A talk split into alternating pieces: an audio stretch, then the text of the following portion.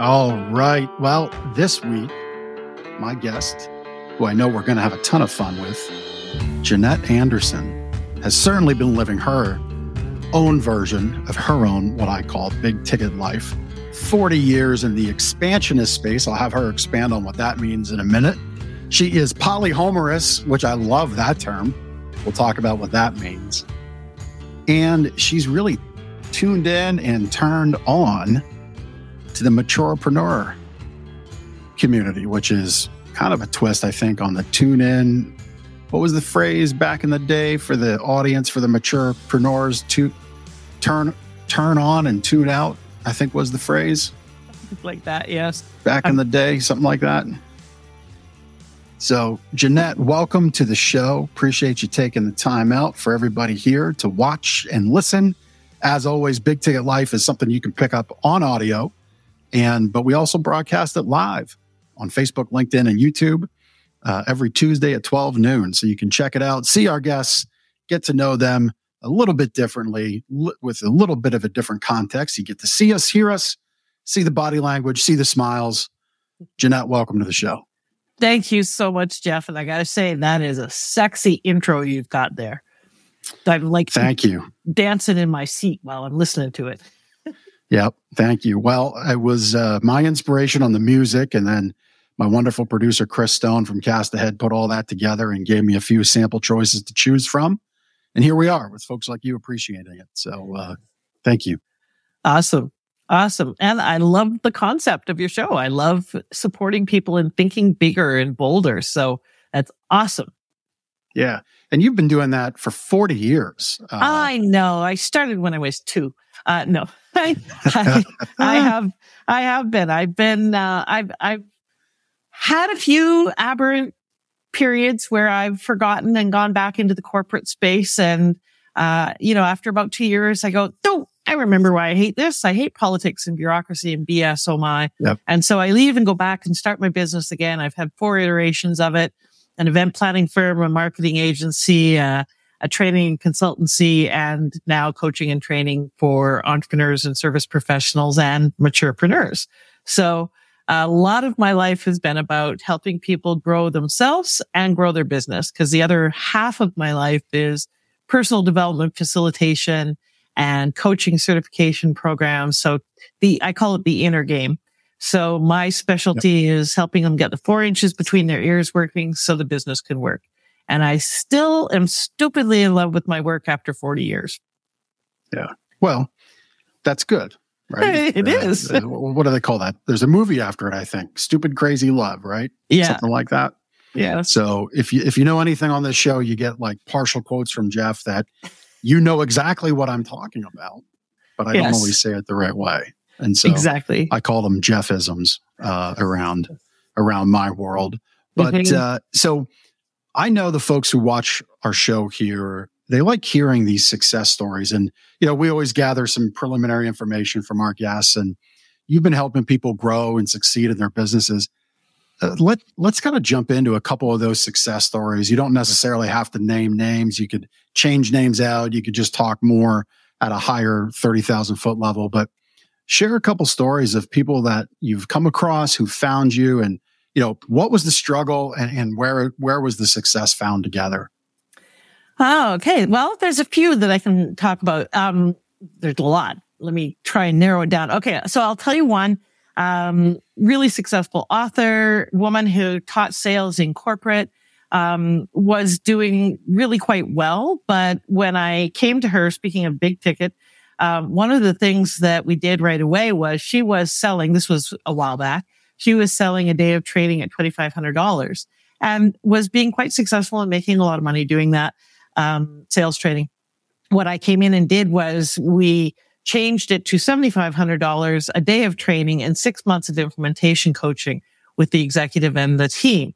It added one day to her work, um, but tripled her income almost. So um, she did one little shift. They got better results because they got implementation support and it wasn't just drop and go knowledge. Um, she got a, a substantial increase in her income for the year and was able to actually dive deeper with people so that she had more meaningful results with them and they were happier. So that was a simple little change. Sometimes it just takes someone from the outside to see a simple way to add more value to turn something into a bigger ticket item. So that was one. Um, kind of on a different bench, I had a client named Elaine who was a coach, um, wanted to grow her business. So we worked on that. But really in the digging in, what we found out was she wanted a different lifestyle. She wanted to live a mobile lifestyle. So through the course of our coaching, she ended up selling her house, everything she owned. She downsized her life to literally three boxes, bought a, uh, one of those Mercedes vans and is now traveling around the country on in her van or on her boyfriend's boat, um, doing her coaching and coaching people all around the world, but loving her life while she's doing it.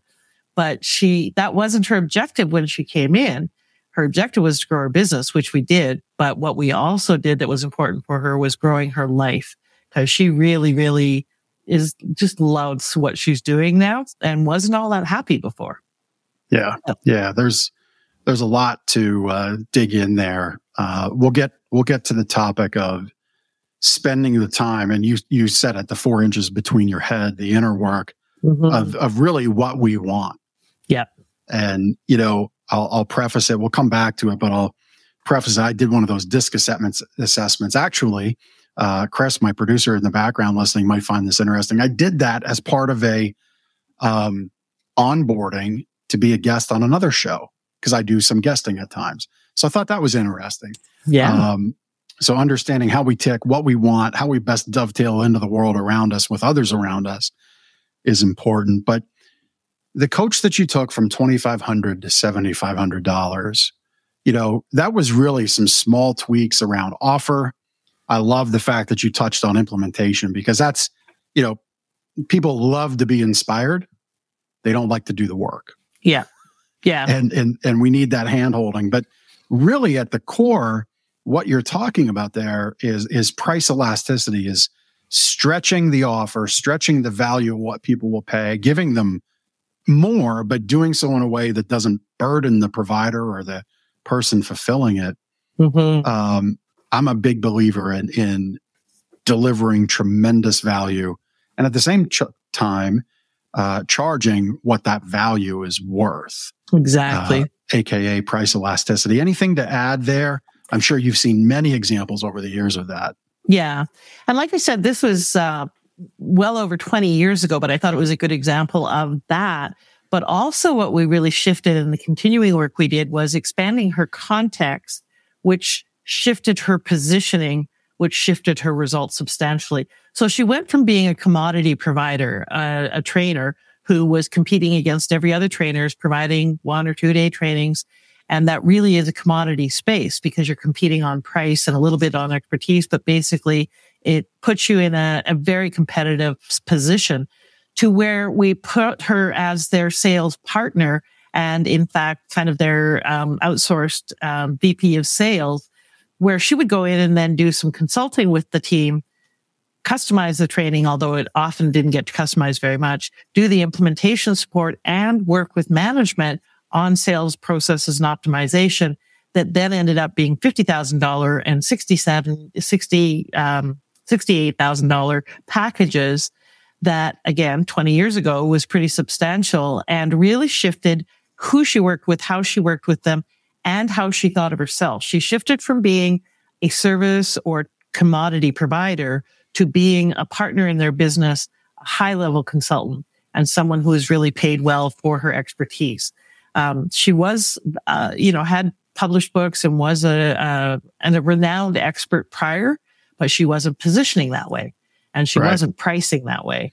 So shifting all of that and how she approached it shifted her position in the marketplace into more of a category of one. Yeah. I love all of that. And, you know, the, the, the reality is you can always expand pricing, but your value needs to, if you're going to expand pricing threefold, I think your value needs to go sixfold. Mm-hmm. Right. Yeah. And of course, there's always a way to do that. And the real secret in that sauce is doing it so you don't go and drive yourself crazy yes. as a person who has to deliver the value. Yes. Because uh, you can quickly overpromise and then you're then you're in a real bad spot. Exactly. Even today, 50, 60, $75,000 packages that's still a lot of money. And, it is. Uh, I'm a believer that if you take the money, you do the work and yeah. you do the work as it was sold.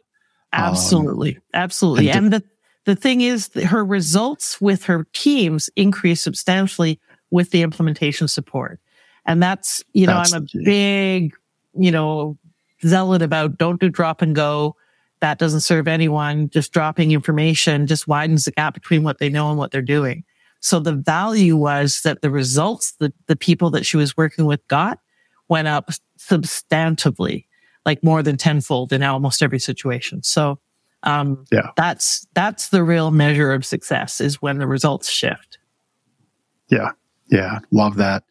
Love that for sure. Let's go back to your other client you worked with who is now living in a uh, Mercedes Sprinter van doing yeah. the uh, travel, you know, work life balance lifestyle thing, which there's so many people doing that. Truth be told, my plan for three to five years from now, um, is, you know, is going to all depend on where our youngest son goes to college, what that football journey looks like uh, with him, for him. Um, you know, we're prepared for it already. If we had to pick up and go today, we've got the truck and the RV to to go do it. So we're we're we're pretty much ready. It's just he's in tenth grade. Mm-hmm. Um, but uh, there's so many people doing that, and really, it does come down to this question of understanding what you want out of life, and it's why I brought up the DISC assessment. Mm-hmm. Um, you know, when I do those, I I high D, high I, low low S, and a like one third C. um, and I know it every time. It doesn't really change. Mm-hmm. Um, but uh, for people to understand who they are and what they want, I think we could probably spend our time, the rest of the time, on this. I think a lot of folks struggle with truthfully answering.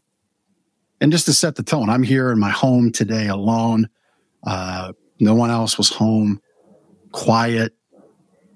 You know, I think even in that moment, people have a hard time truthfully answering from their soul mm-hmm. what they want out of life. Why is that? Mm-hmm.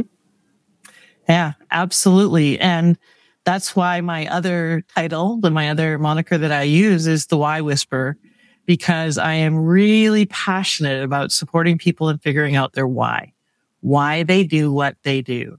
And that is not some story about, well, you know, I had backache, so I, I became a chiropractor. It's deeper than that. It's, it's sometimes called purpose or mission, but I think those terms are laden and kind of overused. Um, so my definition of your why is what you're healing from the past and what you long for for the future for yourself and others. Mm-hmm. So what you're healing from the past and what you long for for yourself and others. And, and I think it's the thread that weaves through the tapestry of our life. It's consistent. It doesn't change. Our stand, how we live into it and express it at any given time changes. We have different, you know, you can express your why as a, as a parent, as a podcaster, in your business, in your corporate career, in your community. There's lots of different ways and iterations of how we express it, but it stays consistent. So for me, my why is that I want you to get that you matter and live like you do. And why? Why does that drive me and push me in my personal growth work and in my working with entrepreneurs? Because I always wanted to get that I mattered. I wanted to get on the damn list. Never mind the top of the list. I just wanted to get on the list. I grew up with a ton of what people would call dysfunction. I would call dysfunction. Um, you know, I had a borderline personality disorder mother who was alcoholic and hypochondriac and all sorts of other issues. Uh, she was married five times, um, four times before I was eight. Lots of violence, many of the, you know, lots of, um, yeah, violence. I moved 27 times in the first 29 years of my life. Lots and wow. lots of, of chaos and challenge. What I, what I love and appreciate about that is that it, there's a line in a, I think it's Kahlil Gibran that sorrow carves a deeper well for joy to fill. And I think experiences mm. like that create more capacity for compassion and understanding and growth to fill. So I would never change my past. Um, as, you know, as challenging as it was, it gave me a tremendous amount of capacity. it also gave me a lot of, you know, shit to work through and, you know, need counseling for and do a lot of personal growth work, but it, it helped me be a better coach. But because of all of that going on, I was kind of, I grew up as an only child, even though I have a half brother and sister and mom's addictions always came first. So, so that was my desire was just to matter. And, and as part, part of why I love entrepreneurship so much is that became my way of coping, surviving and keeping us safe. Like I had my first business when I was, well, five, basically. I really wanted the book Heidi. Really, really wanted it. It was my book for kind of my refuge. So I begged my mother, as only a very persistent Aries child can, uh, please, can I have it? Please, please. How about now? How about now? Can we get it now? How about now? How about now? How about today? Can we go get that book? Please, mom. Please, please. Etc. for weeks. And finally one day she turned around and yelled, no, we can't afford it. And I was shocked, but I wasn't shocked by hearing that because I heard that all the time. I was really shocked by the look on her face. And I remember it viscerally to this day. I don't remember a lot of my childhood, Jeff, but I remembered that. And I remember seeing the look of shame and sadness and frustration and pain and anger on her face. And I remember swearing at five that I never wanted to see that look on anyone else's face again. Not mm. my own, not hers, not anyone else's. And so I, I kind of vowed right then to do something about that. Now, as a five year old, but what the hell can you do? Right. But what I also heard was problem, no money, solution, get money. As kids, we don't complicate crap out of things, but as adults, we do. So I decided, oh, okay, I just need to go get some money. So I decided I was going to have my first business. So I had seen some people in our housing tenement have a garage sale. I hauled everything I could out of our house and sold it one day. She was off at work. Someone was supposed to be watching me, I'm sure, but it was 1965, so a lot more lax back then well, she was a lot more lax. Anyways, and I, I had a very successful garage sale. I sold my toys, knickknacks, small household appliances, whatever I could carry. Um, I pretty, I'm sure I came out of the womb carrying a briefcase into entrepreneurial because, um, like I could count before I could do almost talk and everything. Um, anyways, she came home. I was so proud. I ran up to her. Look, mom, $13.72. I still remember to this day how much money I made. And that was a lot of money, especially for a five year old and especially back then. Problem solution, right? Mm, not quite how she saw it at all. She spanked me, took away my money, was really pissed that I sold a whole bunch of our stuff. I had to go back and buy back everything I could. Kids wouldn't sell me back my toys, so I lost most of my toys. Um, didn't get the book for a while. Uh, and so many people would say that's not a very good or successful first venture, but I actually think it was because I learned some important things right then. One is that we can take our destiny into our own hands and entrepreneurship is a great yep. vehicle for that. The second lesson I learned is don't go into business with family. I'm semi kidding about that. But the third was that it really does matter to me to, to kind of take that control. And that has been my passion ever since is to support people in being able to say yes to their lives, to say yes to what they yeah. want to be, do and have. And that's what motivates me to this day. That's why I love what I do. And that's my why. And so I think it is important for us to figure out our why on many levels from the, you know, intrinsic, like you were mentioning, because we are meaning making machines. We need meaning to to get us through the day, but also to differentiate yourself in your marketing, to help you with positioning strategy. Like our why matters a lot. That was a long winded answer to your question. I love it. I love it. One thing I forgot to mention to you in our pre show is you'll see me occasionally glancing down. And for anybody watching, you know, I make notes and, and we use, we use our time together intentionally here, but then later as somebody's scrolling and we want to maybe get your attention, we'll put a little snippet in front of you. And so that's what I do when I make those little notes. I'm kind of time stamping those profound moments. Awesome. You know, I, it, it dawns on me that look on your mom's face, that look of shame, um, that look of no. I wonder, I think a lot of people are walking around, maybe not so much of that look. Maybe they are. Uh, it, mm-hmm. might be body language. It might be temperament. Um, it might be negative feeling because they aren't clear and they're afraid and they think that what they want is truly out of reach. Mm-hmm. Kind of like again going back to that disc assessment, right? That's mm-hmm. it's hard to sit in that quiet with yourself and truthfully answer. Yeah, because when you go through those things, it's like, well, how do I rank?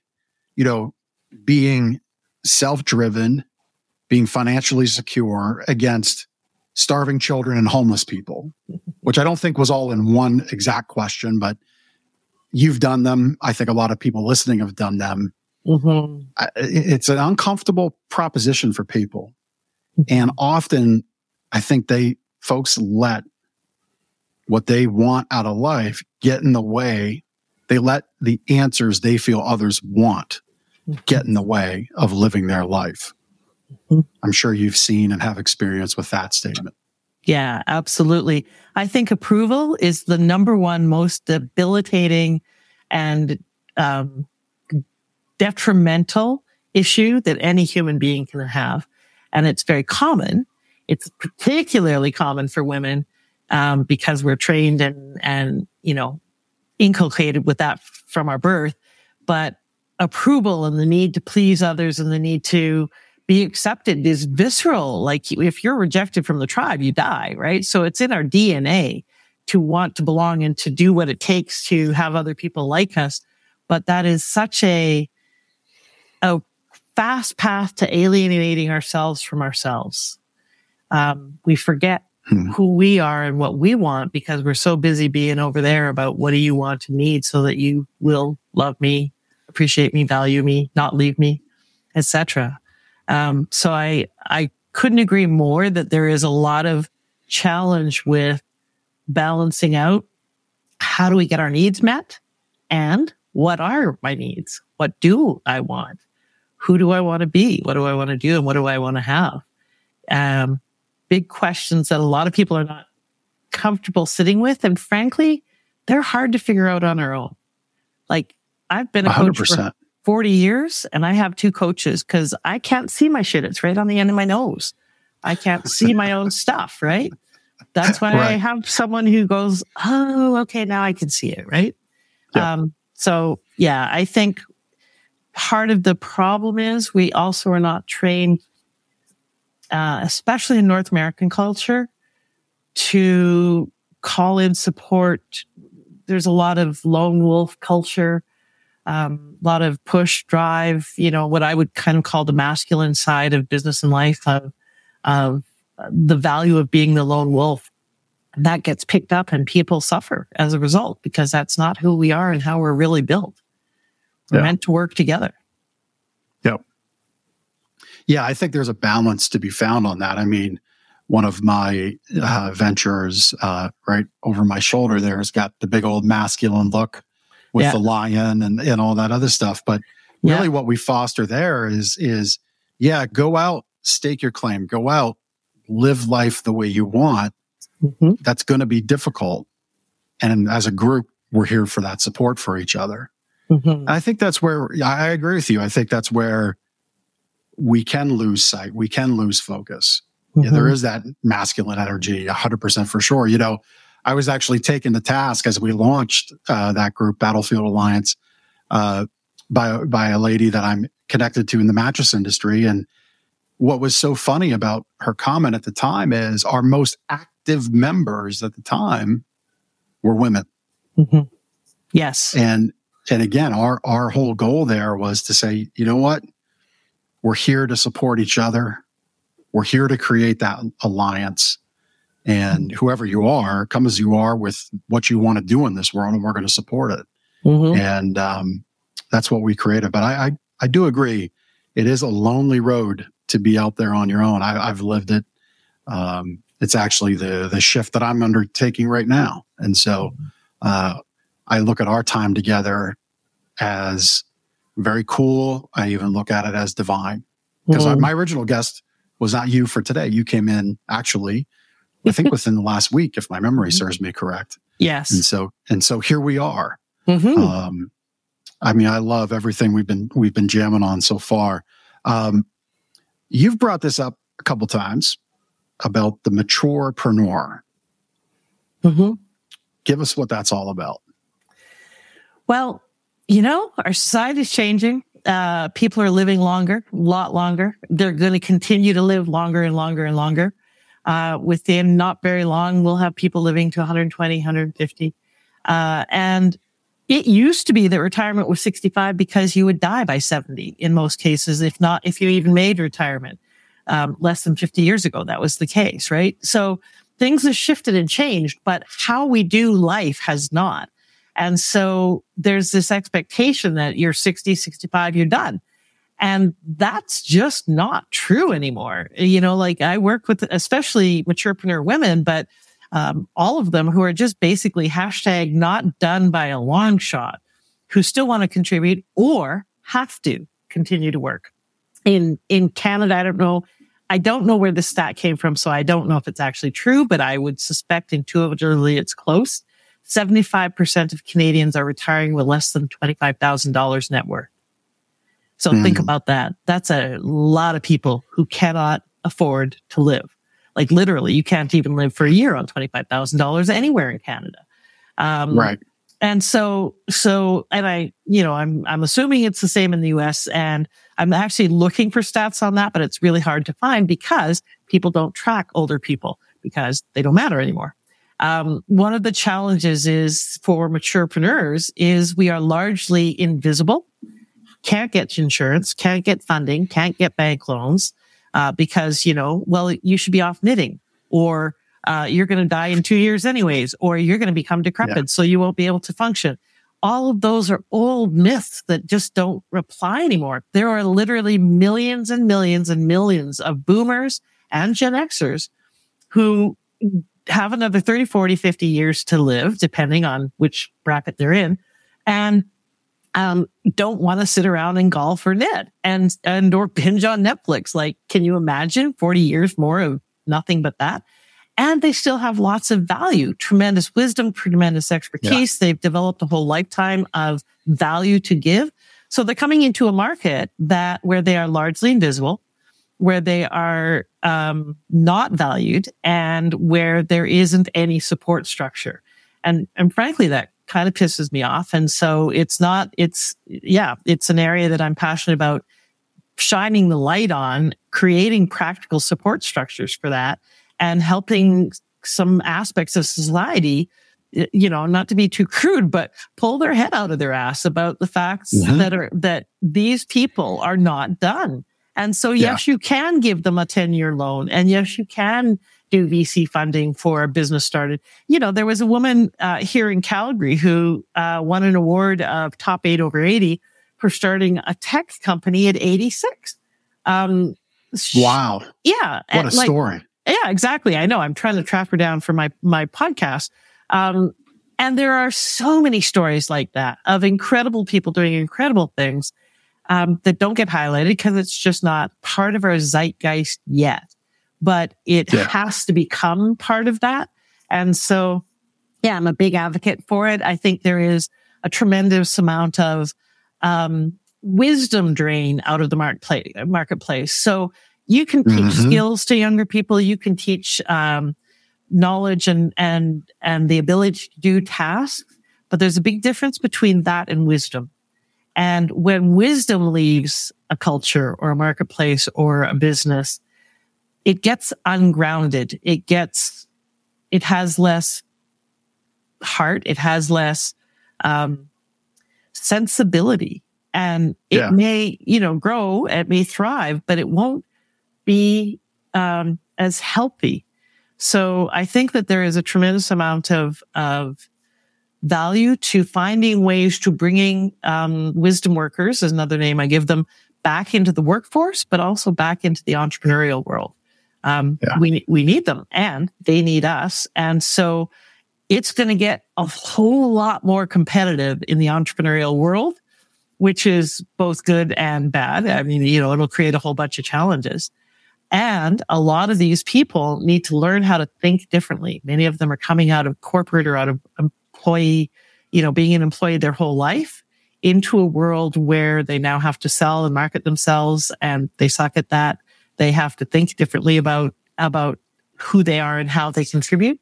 So they may have the skills, the expertise, the wisdom, but they don't know how to be entrepreneurs. And there's a lot lacking on that. You know, I was on yeah.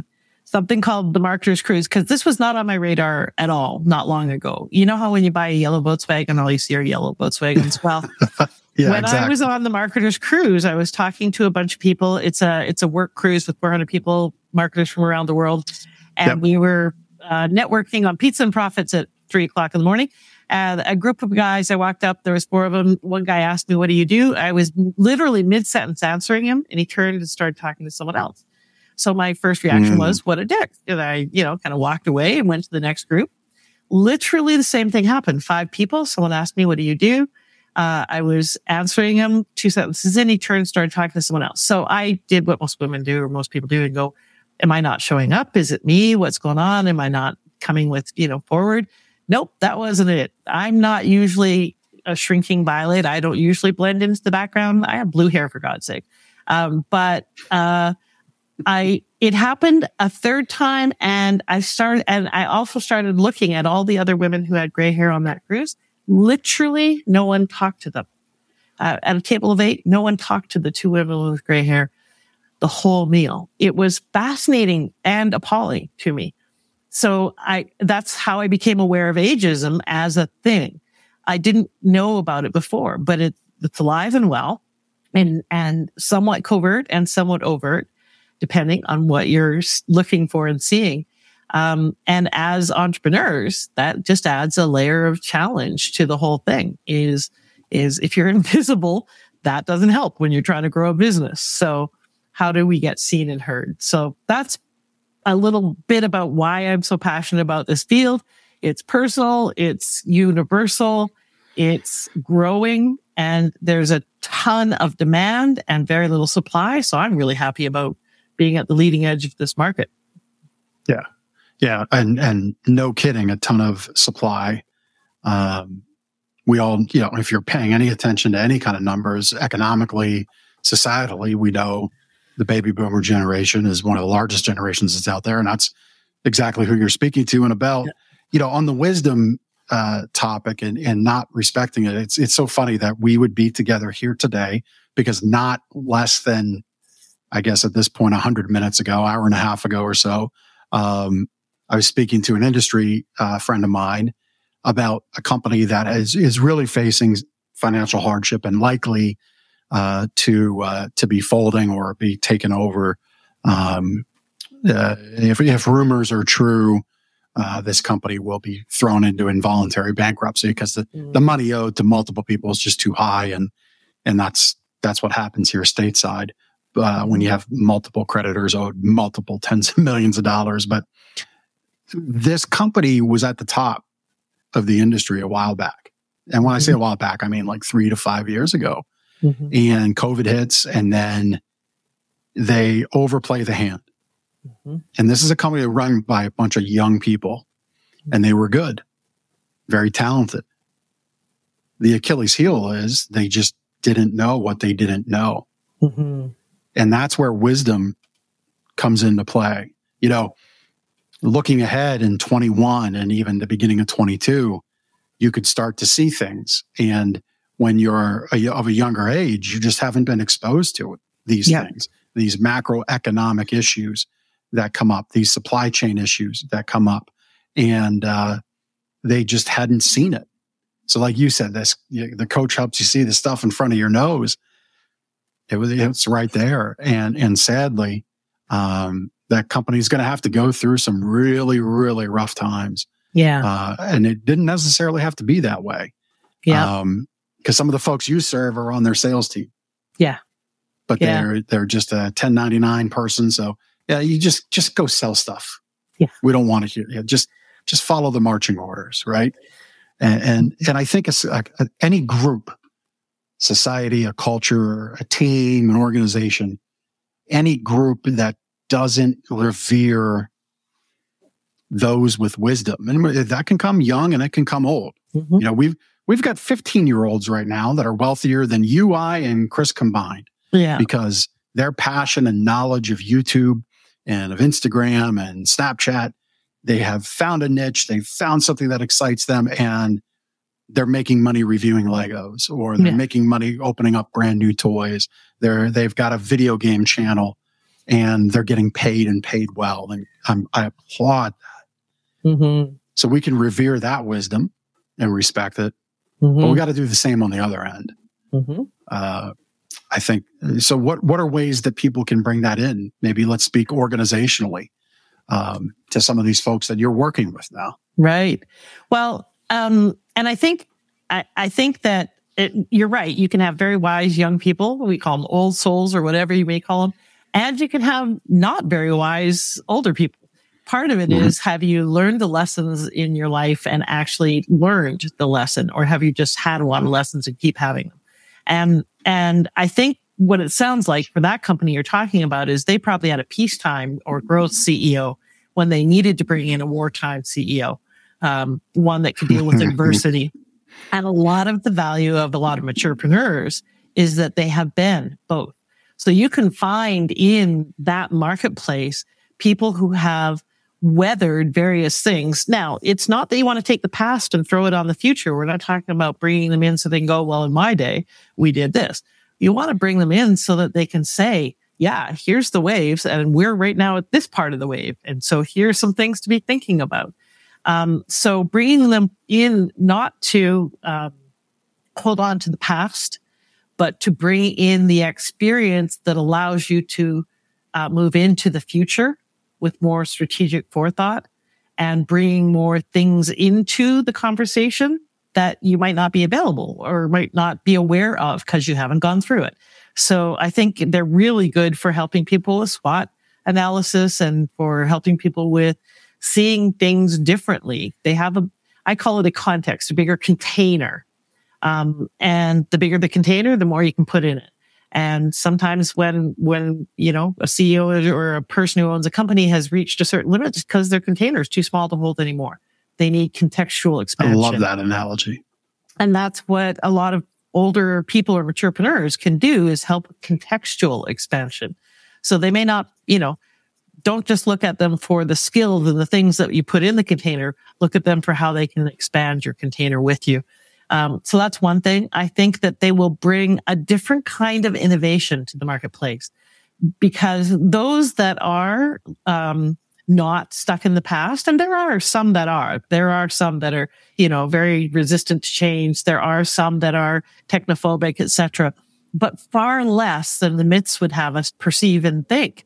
I mean, you know, boomers have grown up with technology and myself and I've got a 76 year old friend who loves video editing and creating new technologies and using new technologies. Like it is her juice and joy. She stays up till three o'clock in the morning learning tech and teaching it to other people. Yeah. Um, so I think that we really have to get past the myths and the the old stories and look at what is and what is is that there's a lot of innovation because maturepreneurs can see a bigger picture in many cases um, and and can think of um, how do I say this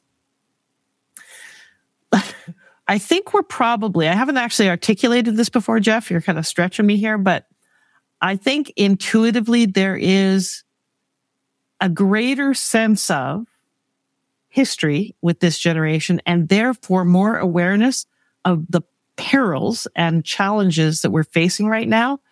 A lot of the younger generation, like I talk to young well, women. History repeats itself. Exactly. And, and I, th- a lot of the younger generation thinks everything's fine.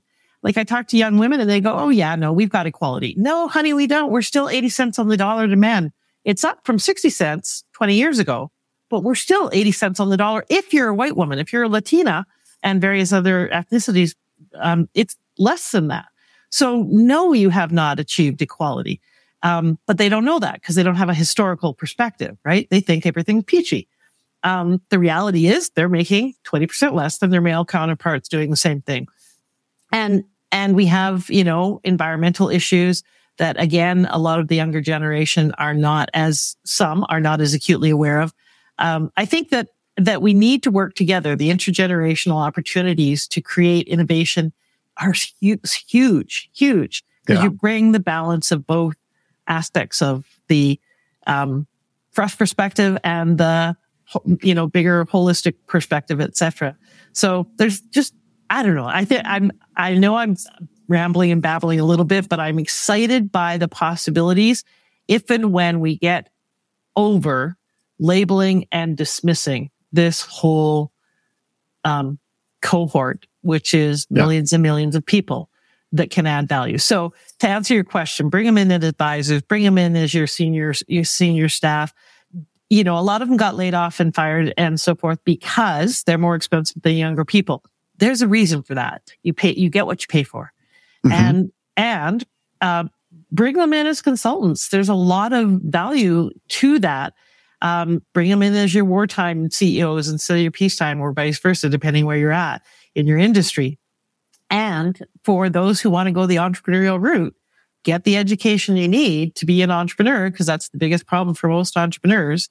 They have the passion, the skill, the thing they do, but they don't know how to run a business. And that's why most fail. So, uh, you know, that market, I would advise you, you may have a lot of experience and a lot of ability, but until you learn how to be an entrepreneur, you're not going to get very far. Yeah. Yeah. There's a couple examples visual examples and I'll try to express for those watching, those listening about what we've touched on for the last 10 minutes or so. Um, to experience, I, I, and I forget the players, I forget the names, but I remember the example profoundly. So, uh, a toothpaste company was struggling to sell more toothpaste, right? It's ingrained behavior. You brush your teeth two, three times a day. So inherently, you're not going to make people go to four or five times a day. There's a very mild you know, small percentage of the audience that does that. Mm-hmm. You know, and, and even if you got them to go more, you're just not going to move the needle selling massive amounts of toothpaste. So a consultant comes in and he says, I have the answer. The answer is a hundred grand and I have it for you right now. So when you sign the check, um, I will give you the answer. And, you know, they, they, the company capitulated back and forth. Well, what could they mean? We talked with this person a handful of times you know, revisiting the nodes, revisiting, I don't know if it was recorded or not. It probably wasn't because this, this predates modern technology. And, and so, you know, looking over the meeting minutes, nobody could figure out what could it possibly mean, but they were so intrigued by what this hundred thousand dollar answer in, in cost would be. And it was a lot of wisdom that brought forth this answer. And the answer was very simple. Make the hole in the tube with toothpaste larger.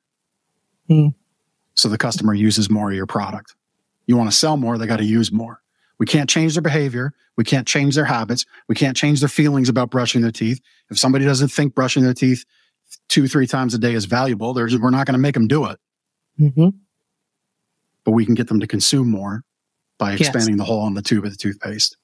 Yes. And that was a hundred thousand dollar answer. That's right? a great story. Through, I love that. Through wisdom.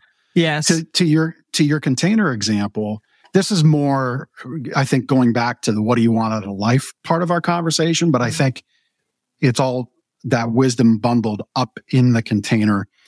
I, I believe it was a college professor. I saw this on YouTube once and he was explaining, look, there's different ways to define your life. There's big moments, there's small moments, there's little moments.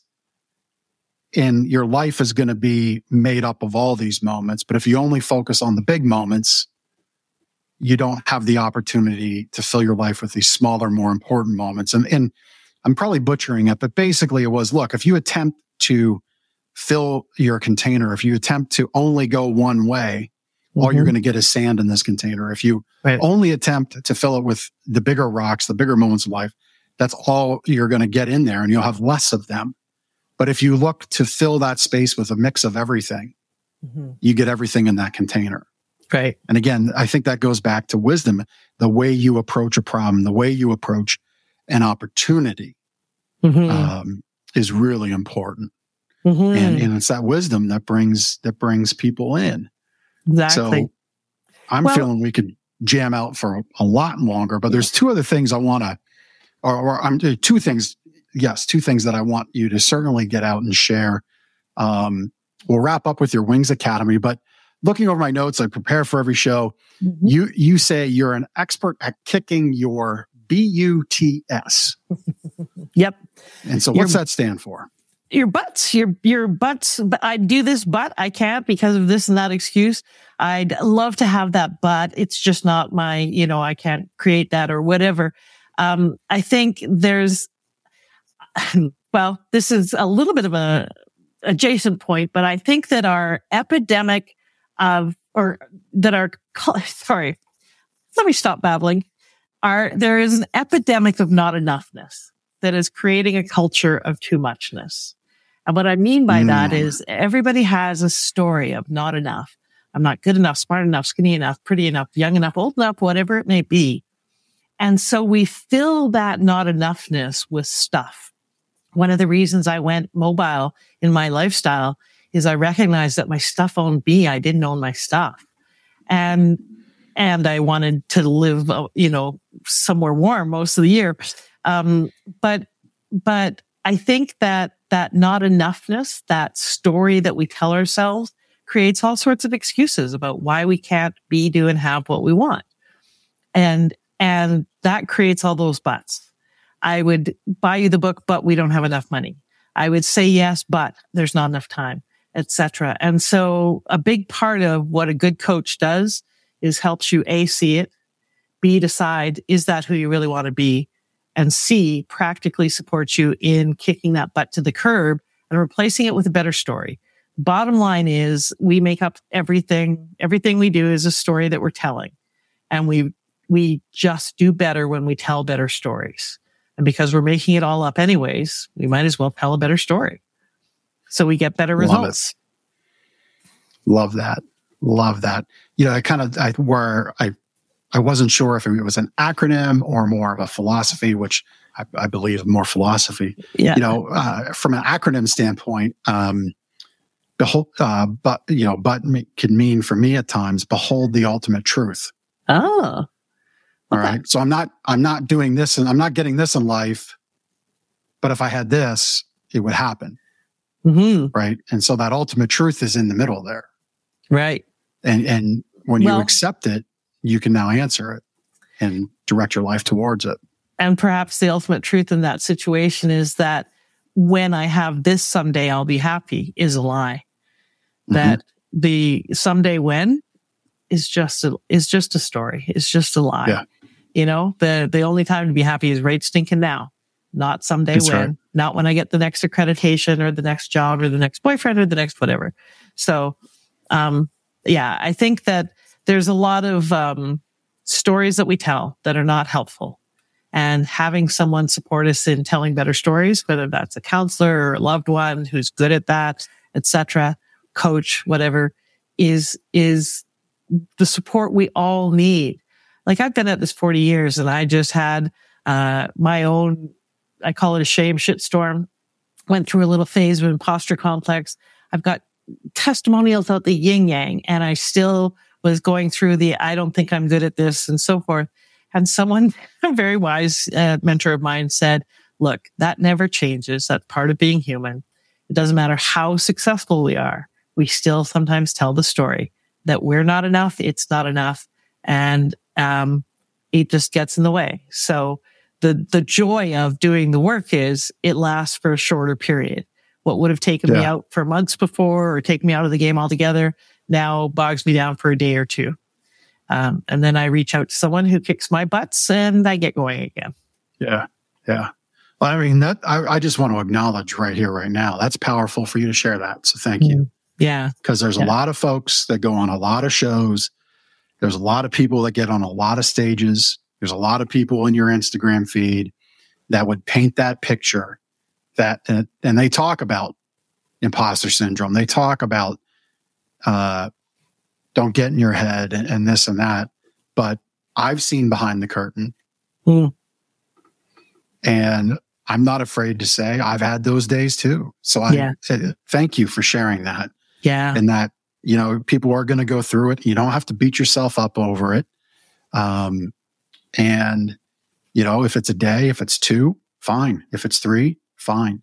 Mm-hmm. You know, yeah. work through it, accept it, and, and know that if you commit to figuring out what you want, mm-hmm.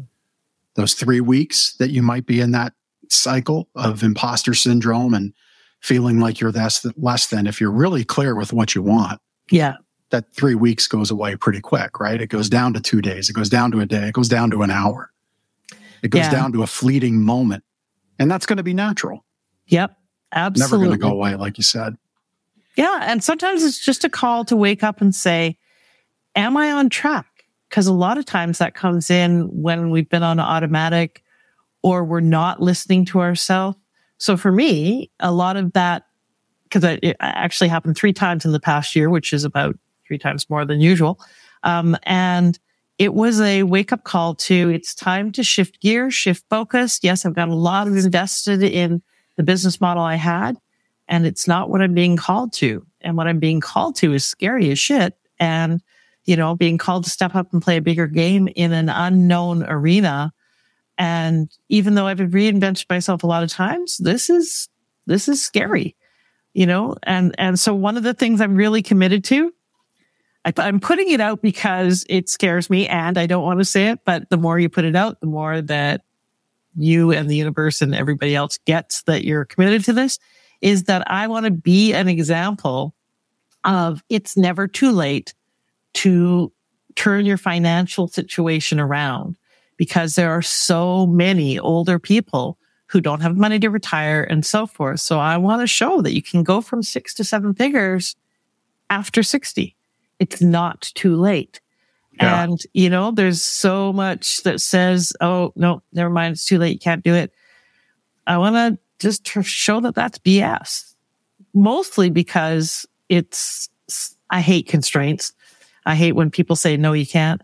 Um, but That's one of my lines. Tell me I can't. Like, go ahead, say it. yeah, Say- yeah, exactly. Say you can't and watch. And there's just millions of people in a lot of despair because they don't think they can change their situation at this point.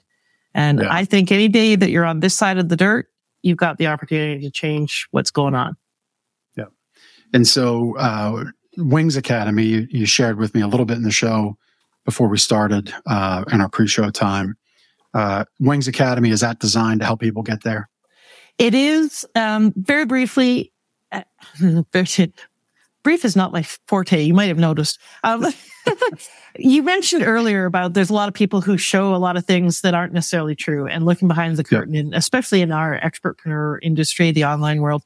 There are so many of the gurus on the top of the mountain selling things that they call, I call pieces of the profit plane. Buy this and you'll build your, you know, get to a million dollars in a weekend and so forth. And frankly, so much of it is smoke and mirrors and BS. And, you know, the Maseratis there in front of are leased and they're just this side of broke or broke. Not all, but many. There's, there's a lot of integrity issues in this industry. And having Tons. been on that side and behind the curtains and working to help lots of people make millions of dollars myself, I know that they're selling pieces of things that work at the top of the mountain when you have infrastructure and team and a list of 40,000, but they're selling them to people who are coming up the mountain who don't have all of that. And so Yeah. these leveraging strategies don't work. And these poor people think it's their fault, but it's not. It's just the wrong strategy at the wrong time or the wrong strategy for them and their style. Cause like you said, everybody's different. Different things work for different people. And, and so my goal is to create what I call the revenue runway, a place for that profit plane to take off and land on and to help them figure out what kind of plane they want to build. Because like stop wasting time, money and effort and a shit ton of money, by the way, on buying pieces of the plane when you don't even have a runway for it to land on. So the Wings Academy is their way of actually putting that in place so they can build their profit plane and take off. Most people who are spinning, Love I it. call them smart, savvy spinners, are either doing the wrong thing for them or the wrong thing at the wrong time. So we slow their roll and speed up their results. So if they're looking for results, that's what it's for. That's the long and short of it. Love it. Love it. And, you know, you're so kind and gracious uh, of your time with my viewers and listeners. If, you know, if you, if you've loved uh, learning from Jannette today and want to connect more, she's willing to spend some time with you in a consult, uh, one-on-one. Um, you can get that. There we go. We've got it there linked up. I'll say it out. Jannette's calendar.as.me slash what's next. We've got it up on the screen. Um, and, uh, this is a great way to uh, connect with Jannette in a one-on-one way, and and you know, I'm sure she'll help you figure out what's next. And maybe Wings Academy is next, and maybe maybe there's a better next step. Um, I get the feeling you'll be treated very very fairly when uh, when you get on that consult, and it's free. Yeah, so I would love for you to uh, to do that, uh, which is a three hundred and fifty dollar value, um, to spend that time with uh, with Jannette. So I would urge you to do so if you feel that's that's what's right. If you feel that's where you're being pushed in life at this moment you're in, check that out. Jannette's calendar.as.me slash what's next, or I'm sure if you connect through all the stuff we put in uh, in the show notes, you can connect that way too. Yeah. And I, uh, just as an aside, so many of those tend to be very veiled sales calls. I promise this is a, con- a coaching consultation about what your next steps need to be and not just about me or my programs, but like where's the gap and what should you be focusing on? Um, yeah. If I can help you, I'll tell you and we will book a sales call. This is a coaching call. Yeah. And that's why I set it up that way. I had the yeah. feeling that's exactly the way it was going to be. Yeah. Jannette, thank you so much. I've thoroughly enjoyed our time together. It was truly meant to be in more ways than I can express here and now. Uh, but just know it is and know you're on the right path. And thank you for being my path on my path as well. And uh, I'm sure we've crossed paths with our listeners and watchers uh, today too. So thank you. Thank you, Jeff. And you know, I got to say, I've been on a lot of podcasts and events and spoken, and I love the depth that you bring to your show and to your oh, listeners. Oh, thank you. And I really, really love how committed you are to expanding people. Like you can just tell in your thinking, in your way of being in your life, and the kind of the challenge that you bring to the listeners and to your guests. Um, I love it. It's very bodacious. Way thank, to go. Thank you. Yeah, and we didn't even get to say bodacious. I didn't get to say bodacious, but I've had a bodacious time. You go to bodacity.ca. I think yeah. I said that right. I can Bodacity, do bodacious. Bodacity. Yeah. Bodacity. It's a combination of bold and audacious. I didn't make it up, but it's it's what I stand for in life. Yeah. Love it. Well, go out there, make your day bodacious today. Please do connect with Jannette. We've had all our information flashing on the screen. It's in the show notes. Uh, I'm sure you will be well taken care of, well respected, and you're going to find she's going to help you find that new path, set you on that path of what you want. It's important. And uh, Jannette, take care. Thank you so much for joining us this week. Thank really you. Really appreciate you. Thank you. Thank you. Uh, everybody else, go out there, do life, do business on your terms this week, live that big ticket life. Have a wonderful day. Take care. We'll see you next week. Thank you so much for taking the time to listen to this episode of The Big Ticket Life. You've heard from another amazing guest living their own big ticket life, and now it's time to live yours. First, I'd love for you to take me up on my free gift to you.